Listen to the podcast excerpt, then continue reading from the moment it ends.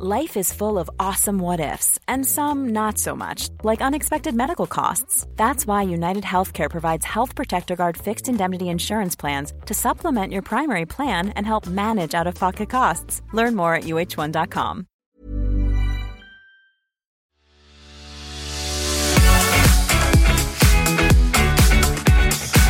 Welcome back to Welfare, the running podcast with me, Amy Lane. On this show, we tackle the common concerns that often trip up us runners or cause us to stumble, whilst also welcoming special guests to hear how running helps them get the most out of life. Today, though, it's time for an expert chat. Coming up is a deep dive into how you can get more out of your running, whether that's getting faster, going further, or getting leaner by eating better. Yes, guys, we're going to sink our teeth into the mighty topic of how best to fuel your fitness. Over the years, and especially around this time of year, the message that running leads to weight loss is shouted from the rooftops. However, what I often see missing from the before and after stories or run to lose training plans and headlines touting the weight loss effects of running is why clocking more miles alone isn't always enough to feel your best. Food does play a major role. To help us understand why being a runner shouldn't give you carte blanche to eat whatever you want, is Rhiannon Lambert. As one of the UK's leading registered nutritionists and founder of private clinic Rhitrition in London's Harley Street, she leads a team specialising in sports nutrition, weight management, disordered eating, and pre and postnatal nutrition. Over the years, Rhiannon's published books and ebooks, including Renourish, A Simple Way to Eat Well, and more recently, A Simple Way to Fuel Your Fitness. She regularly shares recipes and a look into her own pantry via Instagram and hosts her own podcast, Food for Thought, that simplifies wellness on a weekly basis. Work aside, she's one of the most positive humans I've come across. So if you're feeling a bit mentally and physically sluggish right now, then this chat is for you. Let's get Rhiannon on the phone to find out why we shouldn't be trying to outrun a bad diet and actually what eating well in 2021 looks like. Hi, Rhiannon. Welcome to Welfare. Hello, hi. Thank you for having me. Thank you for coming on. I know how busy life is for you. I've recently just started the whole juggle of motherhood and working and fitness, and it is tough, hey? Yeah, I mean, I, something I completely underestimated when I was pregnant. You know, I think until you actually have a baby, it's very difficult naturally to put yourself in that position. And once you're in it, it's literally every day is survival mode, isn't it? oh my gosh, so survival mode. That is exactly what it is. That leads me nicely on to the topic of today's show because surviving chaos is something I think a lot of people will know a lot about from the past year. And one of the things which always seems to go out of the window when life gets a bit chaotic, it seems, is good food choices. Yeah. Like even if we make it out for a run or to do some exercise, it feels like maybe food choices sacrifice. And after doing my research and listening to your podcast and reading your books, I know that actually if we can nail our nutrition, we can get much more out of our exercise. Yeah, I mean, 100%. That's why I'm so happy to be able to talk to you about this topic. I think it's something that is taken for granted a lot of the time, but actually, if you really put the nitty gritty work into it, you can get really great results from it. Can we start at the very beginning then and just talk about what a basic nutritious diet should look like? Because over the years, the media has obsessed over one element, I think, of a diet. And actually, maybe we don't all know what should be in a diet overall. Yeah, no, 100%. I think it's a really good place to start. The difficulty with it is because everybody's obviously so unique. Mm. And that's the the difficulty is that public health nutrition guidelines and then of course sports nutrition guidelines are very much a general bit of advice. Whereas tailoring what works for you is different. So a nutritious diet to you amy may look completely different to what a nourishing nutritious diet would look like to me. And then you've got cultural aspects to throw on top of that. You've got where you live uh, your demographic your environment what access to food that you have. And all of that can dictate what type of nutritious diet you have. But ultimately ultimately, I would say it's a diet that generically speaking, includes all the food groups, your carbs, your proteins, your fats, your fruit and your vegetables, and of course, getting it in the right quantity that works for you. I like to talk about the two Qs, the quality and the quantity of your diet. I think that's a real good take home. And anything that keeps you optimally healthy. If you find you are someone who doesn't feel like they have any energy. Perhaps you're unable to focus, you get sick a lot. Diet may not be the only thing, it could be something else, but it's definitely worth looking at your nutrition just to see if you're getting enough optimal nutrition in. Because there's that age old phrase, you are what you eat. And mm. is there mm. truth in that or? I mean, it's a very small bit of truth. Obviously, what you eat will have an influence on so many parts, but nutrition's only one cog in the wheel. You've got sleep, you've got movement, you've got genetic factors, lifestyle factors, so many things, stress, relationships in your life, your mental health, all of these things make up one big wheel. And nutrition, of course, is one one fraction of that. And so when people come into your clinic or you assess them virtually at the moment, I'm assuming, where do you kind of start with assessing how I don't know whether to use the term good or bad diet, to be honest. Where's the starting point for assessing how nutritious somebody's diet is? So, first of all, you're, you're right in the language has become such a contentious topic or point of mm. conversation when discussing nutrition information. I think good and bad, of course, nothing, the problem is nothing is bad.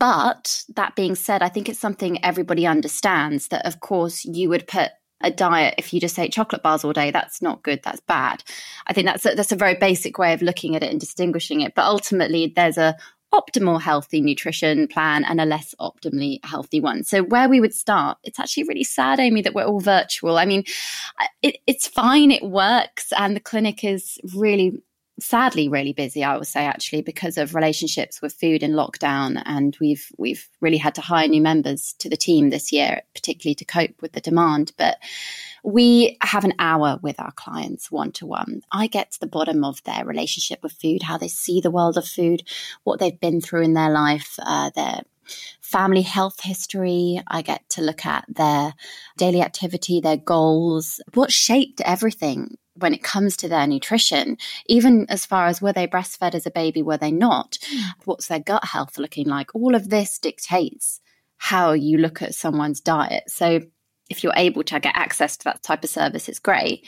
But if you don't, you can definitely start by keeping a food and mood diary. And I think that's one of the best bits of advice that I could give to any one of your listeners is that it's something I write about in my first book, Renourish, because mm. if you don't remove those thoughts from your head, put them down and have a look at it and rationalize it, you can really internalize decisions you make around food. And you may not even be aware that you're not making the best choices for you, really. That's we're all humans. We we just crack on, don't we, sometimes? Yeah, because I think also we can be guilty of doing what others do just because it's what you are exposed to, whether that is on social media or in real life, because you hear somebody say, I've tried insert diet and I've lost weight or I've done this. And so you immediately do it yourself, but actually, perhaps you don't have an awareness of what you're doing in the first place before making that big choice. Oh, yeah. I have to say, the anecdotal, it worked for me, it worked for you. I, I mean, January is a classic time of year every year where I see more of this than ever, ever before. People making money or releasing new diet programs. This is what I did. It'll work for you too. It's just not the case. It doesn't take into account so many factors. And I think we're all worth a lot more. I think we all deserve a unique approach. In, in my dreamland, everyone would have access to a nutritionist, Amy. Can I be at the top of that queue? do you know, I, I, do think, wouldn't it be amazing if we all had a doctor, a nutritionist, a psychologist, a PT, like everybody in the country? That would be unreal. My friends and I actually played the game the other day of if you suddenly found yourself with millions of pounds, what's the first help that you would get within your life? And mine genuinely was a chef. Love. Because I think that actually I am quite time poor a lot of the time. And so, as I said earlier on, healthy food choices go out of the window when I'm in a rush. Um, and I'm learning now to do more food quickly, which is healthy. But I do find that actually, when I'm time poor and I'm tired, I just reach for cake, I reach for sugar, I reach for easy things. Yeah, I mean, we we all do we all do it, and it's actually okay to acknowledge sometimes that that can serve a purpose sometimes, and if if you don't allow yourself a little bit of what you fancy, it becomes a nightmare, and we can end up overeating on them. But yeah, I mean, it's not the best way to live life. If, this is where I see a big problem with the world of nutrition, the world I work in, is I think so much of it is so unaccessible because of that. And I know what it's like to be time poor. Practically all I ate when I first had my baby as well was just tray bakes every single night, tray bake, tray bake, tray bake, because I had no time. I just wanted to quickly shove something in the oven and leave it and tend to my child. And it's there at the end of the day a chef is a good one. I don't know what I would have. Oh, it's such a good question. I think, to be honest, I'd love to have a cleaner every single day. Just goes to show that I'm messy. So earlier on, you mentioned about this time of year and nutrition being such a big topic because of weight loss. Before we actually sink our teeth into the other kind of subsections of today's show, can I just ask you about what are the other benefits that people can feel and they can recognize from eating healthily? Because I think obviously weight loss is just one of them. So it'd be good to talk about those other benefits first. Thank you, can I just say, for this question? Because too often nutrition is just linked to weight and it is so much more than that. It can be your mood. So, how happy you feel every day, your productivity, your concentration, your sleep quality, how well you sleep at night, how motivated you can feel to exercise it can make such a difference. I mean, you can be a happier person and a healthier person too. If you eat well, you'll be less likely to get sick. Of course, you're you're a keen runner, you'll perform better with your exercise. There, there's so much more to it. And then, of course, how long you live. Nutrition and how we eat has been linked to um, better health outcomes long term, longevity with life and vitality. It's it really is your very core being up well, I'm a nutritionist, of course I'm going to say that, but I, I do believe it can have a huge impact in so many areas. My great nan died last year at 103, so she holds the PB in my family. So I'm chasing that longevity oh, wow. benefit. She got a letter from the Queen. That's really cool. She did. She got so many letters from the Queen over the years. It was amazing. Wow. So, one of the benefits which you've just mentioned there, which is obviously so interesting to people listening in, is about how eating better or eating healthier can benefit performance. And I think sometimes when we think of performance, we think of just athletes. We think of people in Team GB kit as opposed to everyday performance. So, people chasing almost like a 5K goal and that type of thing. How does eating better help with performance? Yeah, I think you're right. People do just assume that it's just for athletes. And I would say that drastic sports nutrition changes or a really a strict regime in that way is probably for your elite athlete. But for everybody else, it can definitely help with performance hugely. I think it's understanding the type of fuel that's required. Like you mentioned for a 5K, well, the main types of fuel you're going to need for that are carbohydrates and fat, or perhaps more fat when you dip into a 10K or, or you go for a longer period of time with exercise, because the first source of fuel your body will use and require is glucose, so the natural sugars and the energy that you get from your body from eating carbohydrates and starchy vegetables, all that kind of thing. And that's kind of stored around your body. If you imagine an invisible line around your body, it's like a layer of this glycogen that's ready to be released whenever you move. But if you haven't got that ready to hand because you haven't been eating well, and you haven't got those correct stores, particularly on a, on a day that you're about to do something like a 5K, you won't be able to tap into those energy resources and you won't be able to perform as fast. And your brain uses carbs as well. It uses this glucose, this sugar. It doesn't like having to use fats as an emergency. It doesn't like tapping into protein and fats. Carbs are the preferred source of fuel. So basically what I'm trying to say is if you hydrate and you eat well, you can get better PBs, you can perform better, you can beat your times, you won't get a delayed recovery the next day. It will be much easier to recover your muscles if they're fueled adequately as well as the performance.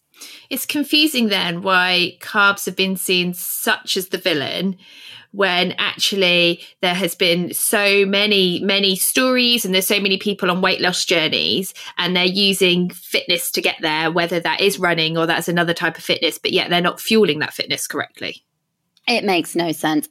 This is what I find really, really bizarre. And it's actually the fact that I think it just preys on vulnerable minds as well, all these different Well, actually, if I set back to the beginning, there are research studies for and against everything. And that's really important to know. If you're a scientific researcher that's been paid by a huge company to promote a certain product, you will find the money and you will find a way to make a study look convincing. It is possible, unfortunately, to do that in some cases, especially with nutrition.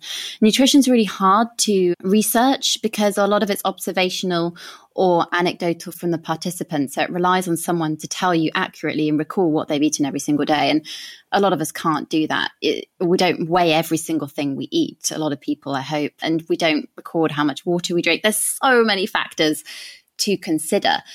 But the diet industry has really got a thing about carbs and it just makes no sense because it's lower in energy per gram than fat. It's the same as protein, it's four calories per gram, the same as fat. Fat's higher. It just makes no sense to me that it's the same as protein, fats are higher it's really utilized by the body for everything. Every cell in your body needs carbs to function. And it's no wonder we all get brain fog when you give up carbs. I mean, I've tried it before in my life. I think everybody has tried to go lower carbohydrate at some point. It is sad, but I think there's also confusion, Amy, with the type of carb. You know, I, I, I do think that we do need to be reducing more of the high sugar type refined carbohydrates, perhaps our consumption of croissants, for instance. I mean, they have they have a place. I know, I love a good croissant, but perhaps it's not the best fuel. Whereas perhaps some rice would be a better fuel than a croissant if we're if we're looking at it like that. I mean, I have just limited my croissant consumption because during lockdown, I did discover the frozen croissants, which you buy and you bake them at home. And yeah. they went from being a weekend treat to I was finding myself that it was just so easy to put them in the oven and get out a fresh baked croissant 20 minutes later. I would put them in, have a shower, and I'd come out, and it was like Pret was in my house. It was amazing. um, but they've definitely become more of a weekend thing. Probably now is quite a good time to list off what is some healthy carbs, especially for runners, because you mentioned that actually, if somebody is on a 5K training plan or maybe longer longer distance, that carbs are their friend. Oh, 100%. And even actually, just to say, if you're a sprinter, and in fact, the type of fuel you require for a sudden burst of energy might be better to be a white pasta over a brown pasta or a white rice over a brown rice. Whereas if you've got a bit more endurance and you're running a little bit longer, then that's when these complex carbs can come in. So for your listeners, things like potatoes, not sweet over white. They're both nutritionally the same, just to say, apart from vitamin A, the beta carotene that you find in a sweet potato compared to the white potato, which may have more vitamin C. So they're pretty much the same nutritionally on a par. But then again, sweet potatoes have been hailed as this healthy go to food. I've seen it online everywhere, whereas the humble spud is, has been a bit neglected. And I get it. Sweet potato tastes great. I do prefer a sweet potato. But they're good carbs, both of them. I would say all pasta is very good for runners, especially. Really good stored energy there that you can have. Again, if you're thinking about digestion, that's when it gets a little bit more complex with which type of carbohydrate. Rice, again, bulgur wheat, quinoa, pearl barley, basically all the types of grains a good challenge you could set your listeners is to try a different type of grain. There are so many out there, yet we all stick to rice or quinoa, and there are so many different grains out there on the shop shelves that are just waiting to be explored. Um, even some vegetables, I wouldn't like to classify them as carbohydrates, but things like squash that I think are really, really good fuel for runners. They contain a lot of wonderful glucose that you can tap into for stored glycogen.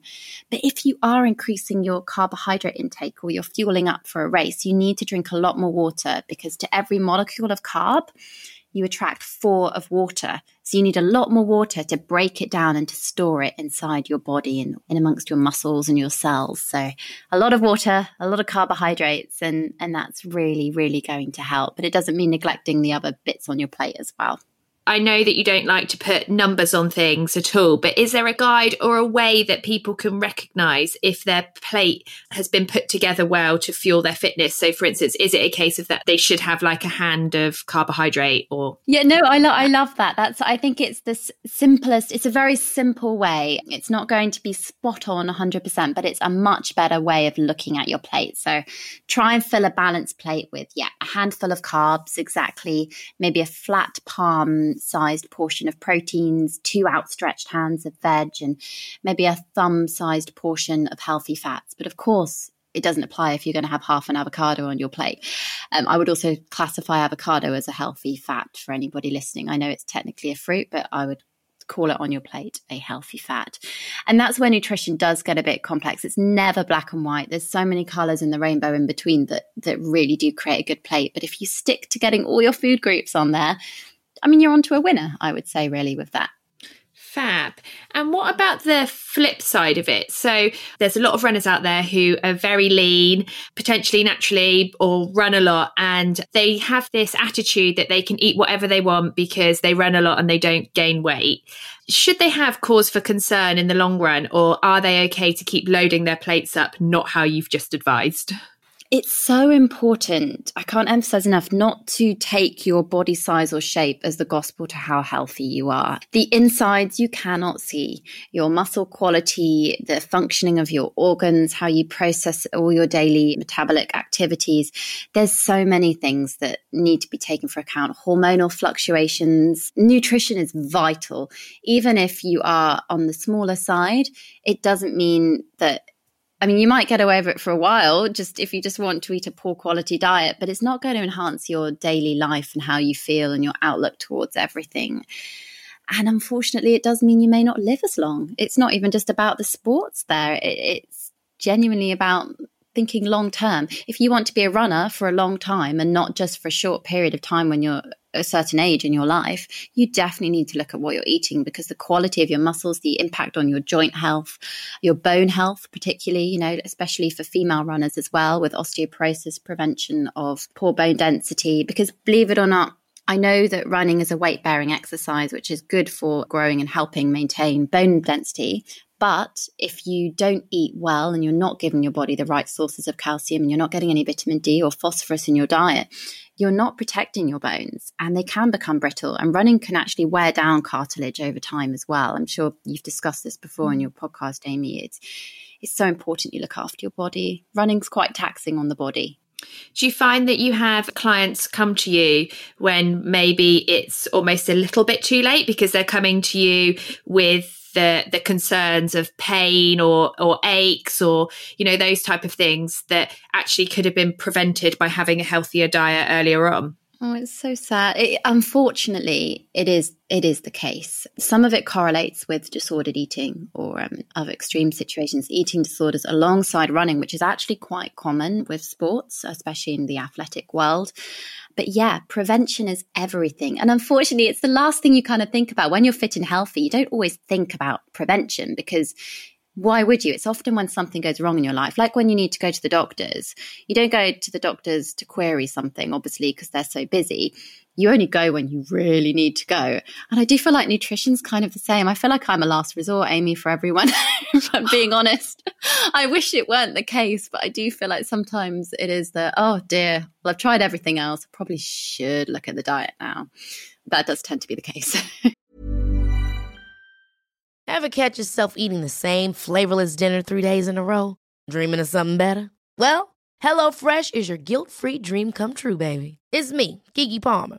Let's wake up those taste buds with hot, juicy pecan crusted chicken or garlic butter shrimp scampi. Mm. Hello Fresh. Stop dreaming of all the delicious possibilities and dig in at HelloFresh.com. Let's get this dinner party started. Many of us have those stubborn pounds that seem impossible to lose, no matter how good we eat or how hard we work out. My solution is PlushCare. PlushCare is a leading telehealth provider with doctors who are there for you day and night to partner with you in your weight loss journey. They can prescribe FDA-approved weight loss medications like Wegovy and Zepbound for those who qualify. Plus, they accept most insurance plans. To get started, visit plushcare.com slash weight loss. That's plushcare.com slash weight loss. so you've just mentioned about actually you being the last resort. Over the years, we've had loads of communication around hitting 2000 calories a day, which people, I know people have tried to do that to get a gold star or a big tick. But if that isn't working, is there a better way that we should be looking at our food or assessing our food? Oh, completely. And of course, we have to have a rough guide in every nation as to how much energy we should be achieving a day, just to keep people, like I said, at a state free from illness and poor health. So the calorie guide is kind of a, a rough guesstimate, but it's definitely not going to be accurate to everyone. You're, you're completely individual. And this is something I wrote a lot about in the Fueling Fitness ebook that we wrote at Rhitrition. And that's because even fitness apps, I know there are so many of them, but there's a 25% margin for error there. So it's not 100% accurate how many calories you could burn that you look at on a computer or a device or in the gym. You go to a gym and it says you've burned X amount on a cross trainer or elliptical, whatever you want to call it. And actually, you don't know how much you're burning every day unless you work out your basal metabolic rate, which again is a very rough guide for how much energy you burn when you're just sitting doing nothing, basically, just to keep you alive every single day. Your brain uses tons of calories just to do that. You need to know your physical activity levels, which we abbreviate to call PALS. So you need to know your pals out there. Brings me back to my uni days. You have to work out your pals, work out what you do at rest or how much you burn every single day. And that takes into account, you know, your height and your weight and your daily activity levels. And then use those two equations to work out your overall energy expenditure. And that's how much you're burning every single day. But the problem with focusing purely on this number, Amy, is that it doesn't take into account what your body needs from that number. So, does your liver need a bit more support? Are you getting enough vitamin D and calcium for your bones within that diet? And the number's just such a small part of the equation for me, even when I'm working with athletes. Of course, I need to know a rough guide, but it changes every day you know, they'll mix up the type of sport they're doing. They may do Pilates one day, they may swim the next, they may just go for a walk, they'll have a complete rest day. So, does that mean we should be looking more at and at the risk of sounding nerdy here, we should be looking at more the macros and the micros. And maybe we need to explain what macros and micros are. Oh yeah, no, a hundred, a hundred percent. The word diet has been taken out of context and used as a form of weight loss, whereas diet means what you eat. Macronutrients, so macro means big and micro means small. So the smaller nutrients in your diet are your vitamins and minerals that you get, for instance, and the macros are the big components, so the carbs, the proteins, and the fats. Now, your metabolism, which is often misunderstood as being how much you burn, it's not, it's how you process food. So, your metabolism has three different entrances your proteins go in, your carbs go in, and your fats go in. That process is very long and boring, which we won't go into on here, called a Krebs cycle, which creates energy with those macronutrients, you also need those micros to nourish every cell in your body and to keep you fighting fit. You need that iron because your blood needs hemoglobin, needs to carry oxygen around your body. If you don't have the iron, that's, that's definitely not going to happen. If you don't have the vitamin D, your immune system isn't supported in the correct way, and your bone health is going to be influenced there. Perhaps cognition if you don't get omega 3 which comes from your oily fish and your healthy fats. There's so many components to these big and little parts of your diet which do impact running and performance because if you're not getting joint protecting omega 3 as well as looking just at your macros, your carbs and, and your proteins and fats, you're not doing yourself a justice, I think, in terms of looking at your performance related goals. So, yeah, there's, there's a lot to it. So, You've just mentioned a couple of micros which are often overlooked. Can we maybe dig into those a little bit more? So, why is, say, vitamin D so, so important for people who exercise?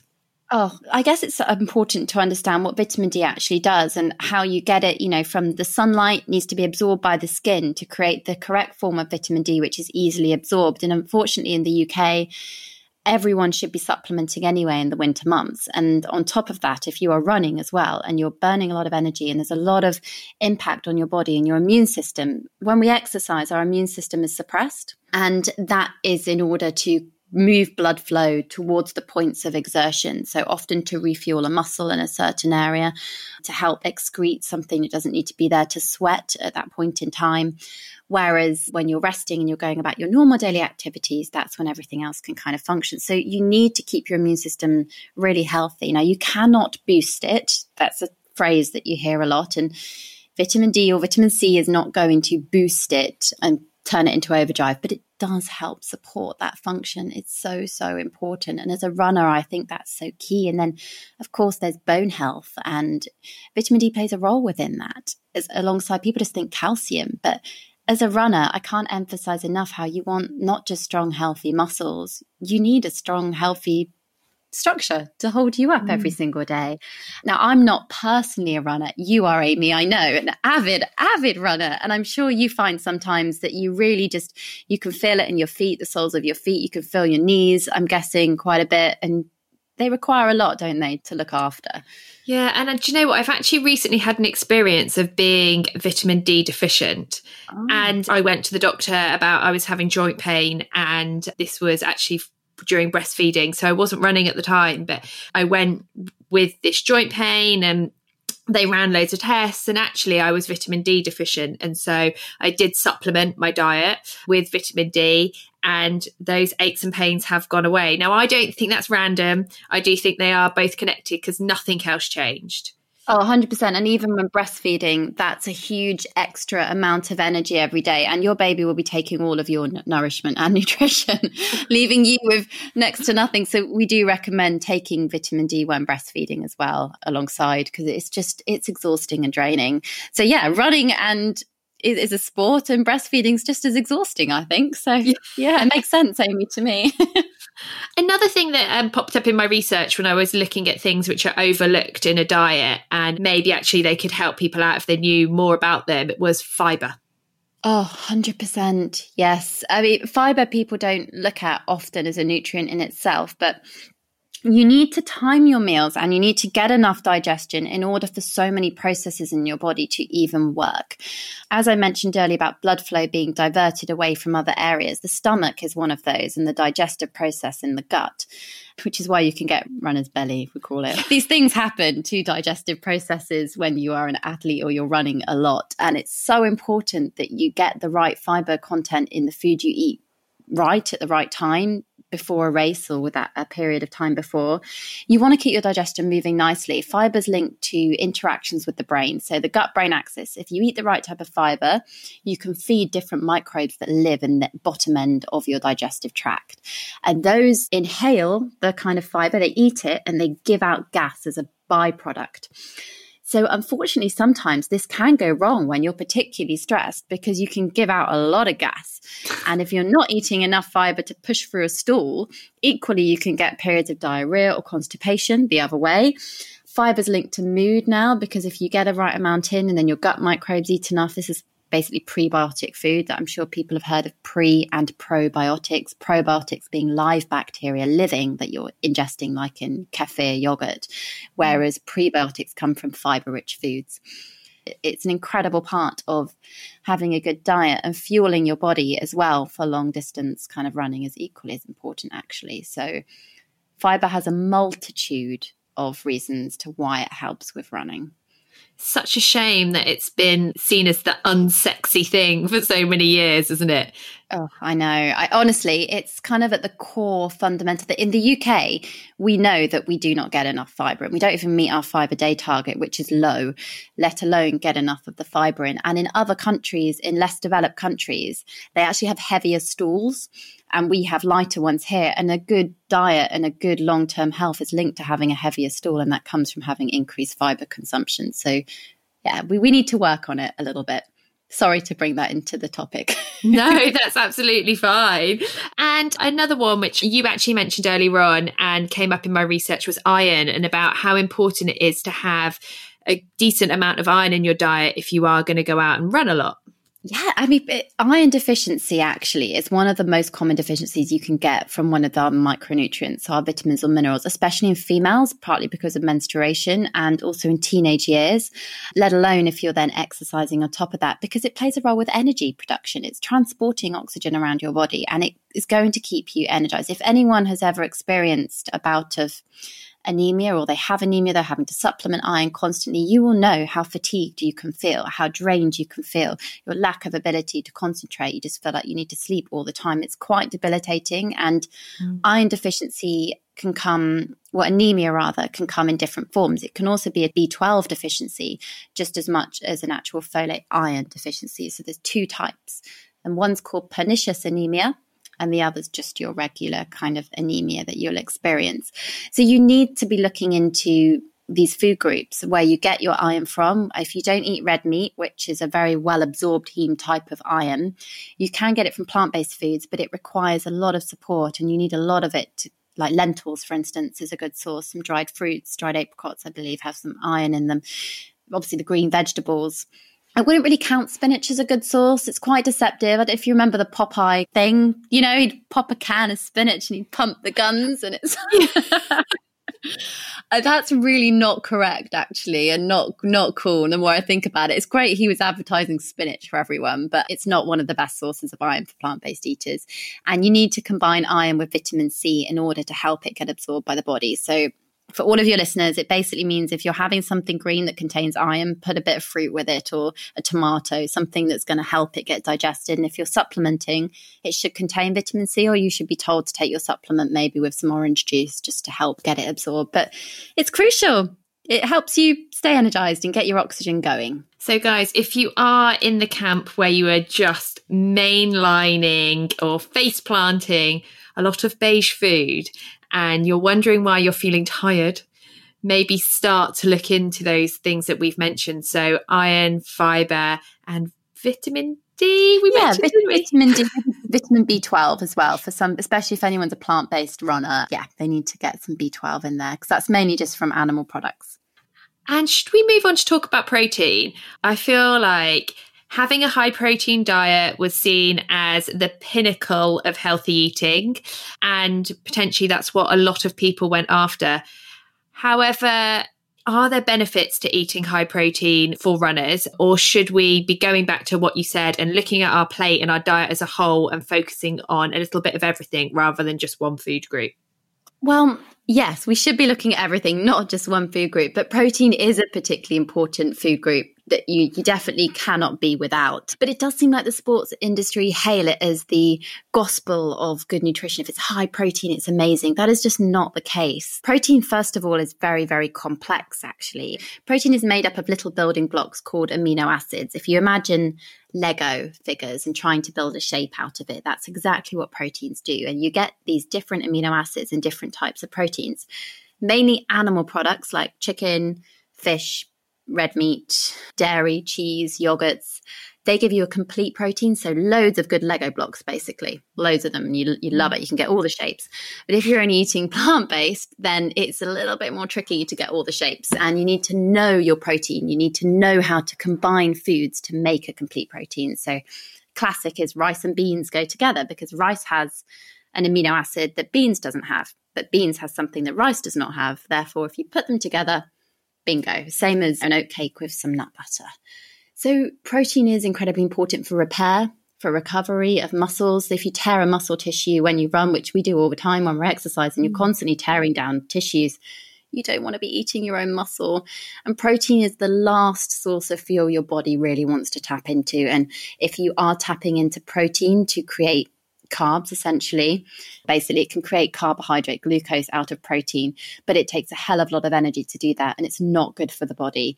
You want to be eating your carbs, eating your fats to make sure your body has fuel to tap into before it gets to that state. Because technically, starvation mode is when you start eating protein in the body. It's a really last resort. So you want to get it, make sure your muscles are fueled, they're raring to go, and they can rebuild themselves. Because I was about to say, actually, so what's the flip side of being protein deficient? Is it the fact that you can't repair and recover properly? Oh, yeah. And it will be a never ending game of injuries that are very, very difficult to repair and can really set back someone's entire career or love of sports or love of just getting out and going for a run. So you really want to be getting enough. It's it's not worth it. And there's uh, research to suggest that frequently throughout the day, that's what you need to do to keep protein synthesis high. It's not enough to just have it after a workout. You need to be including it on that balanced plate at your main meals every day.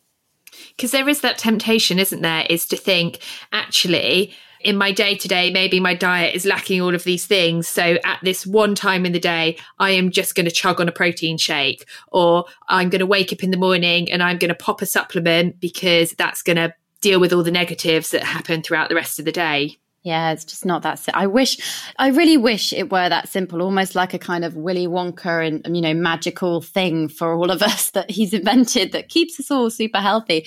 But no, it, you can never replace the quality of nutrition you get from food with a supplement or pill.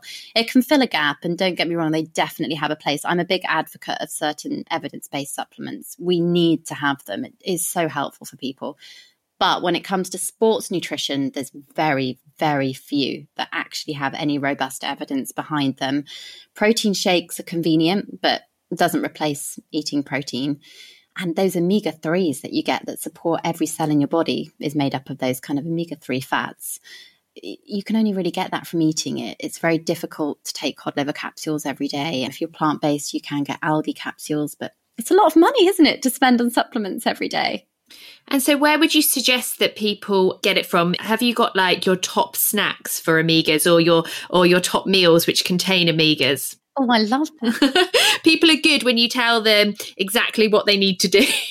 Right. Okay. Oh, I love being put on the spot like this. Okay. Omega snacks. Now, just so you know, omega is not the only nutrient. There are tons, but we'll, we'll use omega as an example because 60% of your brain is also fat. So you need those fats and glucose. So Salmon is the first really good, obvious one. Oily fish, mackerel, salmon, sardines. So maybe sardines on toast if you're old school and you love that type of snack, that could work. Get creative with your salmon, maybe with your toast in the morning again. Make it with an en croute kind of thing if you're making dinner that night. Snack wise, I don't think fish is really a go to for people. I don't know how your household feel about the constant smell of fish. So let's go to plant based options. I think that's going to be the best. Now, unfortunately, it doesn't convert in the same way in the body as versions that you get from the oily fish itself. It takes a lot longer and you need a, a bit more of it, but it is possible. So lots of nuts, seeds, um, nut butter on a banana. It's great. Avocado but only half an avocado is really a portion a day. So it doesn't go as far as you'd think, but it makes a good snack by itself mm. as well. So you could make some kind of brunch bars, I suppose. You could do oats and you could grind down some maybe ground almonds and nuts and just mix that together with some dried fruit. And it's a good high energy, healthy type of snack. Again, it depends on your activity that day, whether you require that snack or not. Try and get your omegas in your main meals would be my top tips. So let's talk about running running on empty.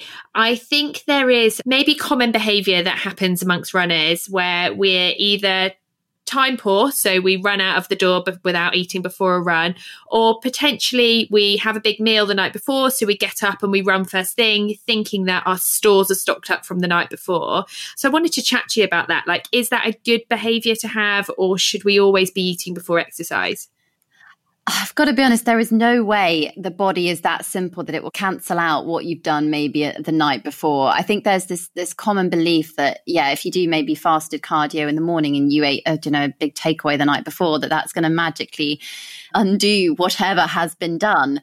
The body just doesn't understand that type of dialogue. It will have already absorbed the energy it required from the food you ate within that moment. Within the next 20 to 30 minutes, will have made its way through your body. It will start heading down to the digestive system and doing all its processes. So, regardless of if you do fasted cardio or not, it will have taken in those saturated fats or those salt or whatever you've chosen to eat and enjoy it if you do that, but do know that what you do the next day is probably more of a mental health side of constipation rather than nutritional. I mean, if you're looking at fasted cardio, there's no research to suggest that it has any impact on overall weight maintenance, actually, or sports performance. What it does do is increase stress on a lot of people.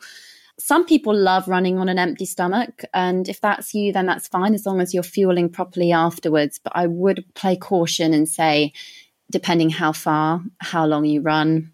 If you do any weightlifting or anything as well as a run, then definitely I think you need some fuel. But a light run, there's no harm. You know, it depends how you feel.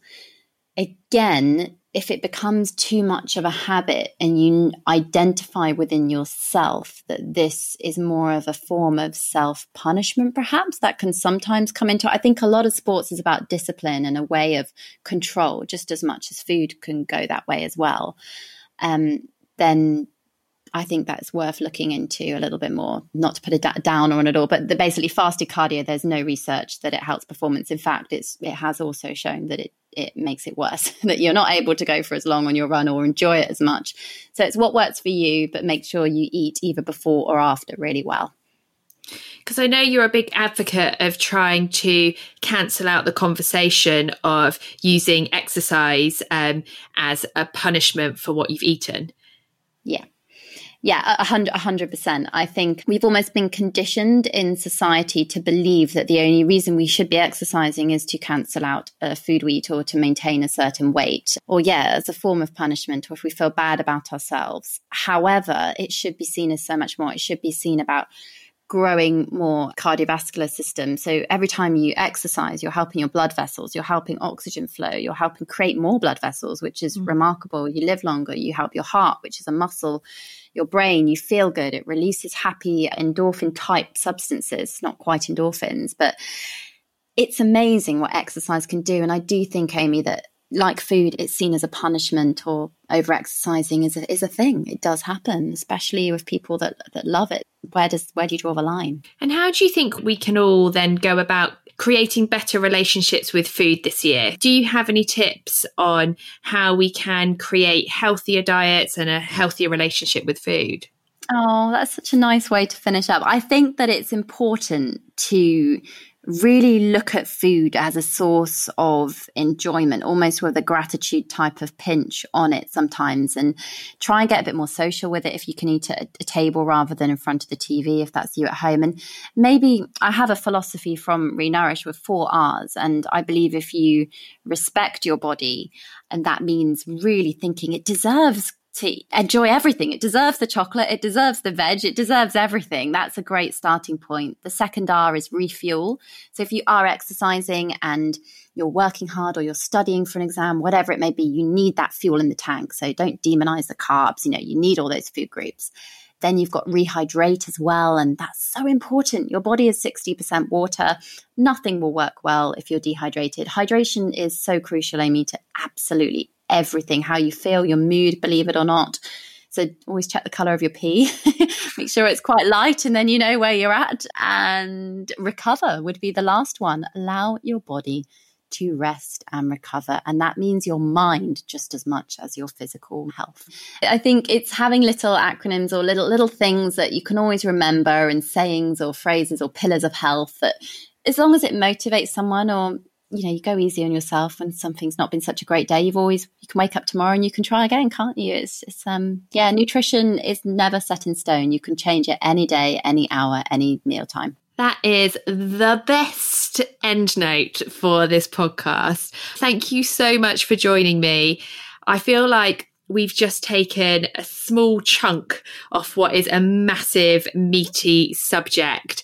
I hope you really, really enjoyed that, guys. I know we did jump around quite a lot, but it's because nutrition, there's just so much to it. If you want to hear more about nutrition, definitely head over to Rhiannon's website, where you can also find a link to her ebook, which is called a simple way to fuel fitness. You can download it onto your phone. I've got it on mine actually, and it was the inspiration for today's show. So go check that out. Thank you so much, Rhiannon, and take care. And I hopefully see you soon when the world isn't so weird. Hopefully. Bye. Okay, guys, you've heard this a million times, but please, please, please do rate, review, and subscribe to this show if you liked it. It really does help other runners in need of some help find the show and join our community too. Don't forget to use hashtag Wellfar on all your IG posts because I love seeing them, especially when I can't be bothered to run. It gives me that motivation I need. Until next week.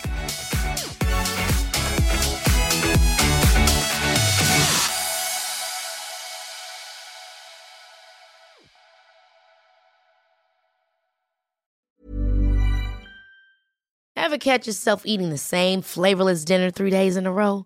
Dreaming of something better? Well, HelloFresh is your guilt free dream come true, baby. It's me, Keke Palmer. Let's wake up those taste buds with hot, juicy pecan crusted chicken or garlic butter shrimp scampi. Mm. Hello Fresh. Stop dreaming of all the delicious possibilities and dig in at HelloFresh.com. Let's get this dinner party started.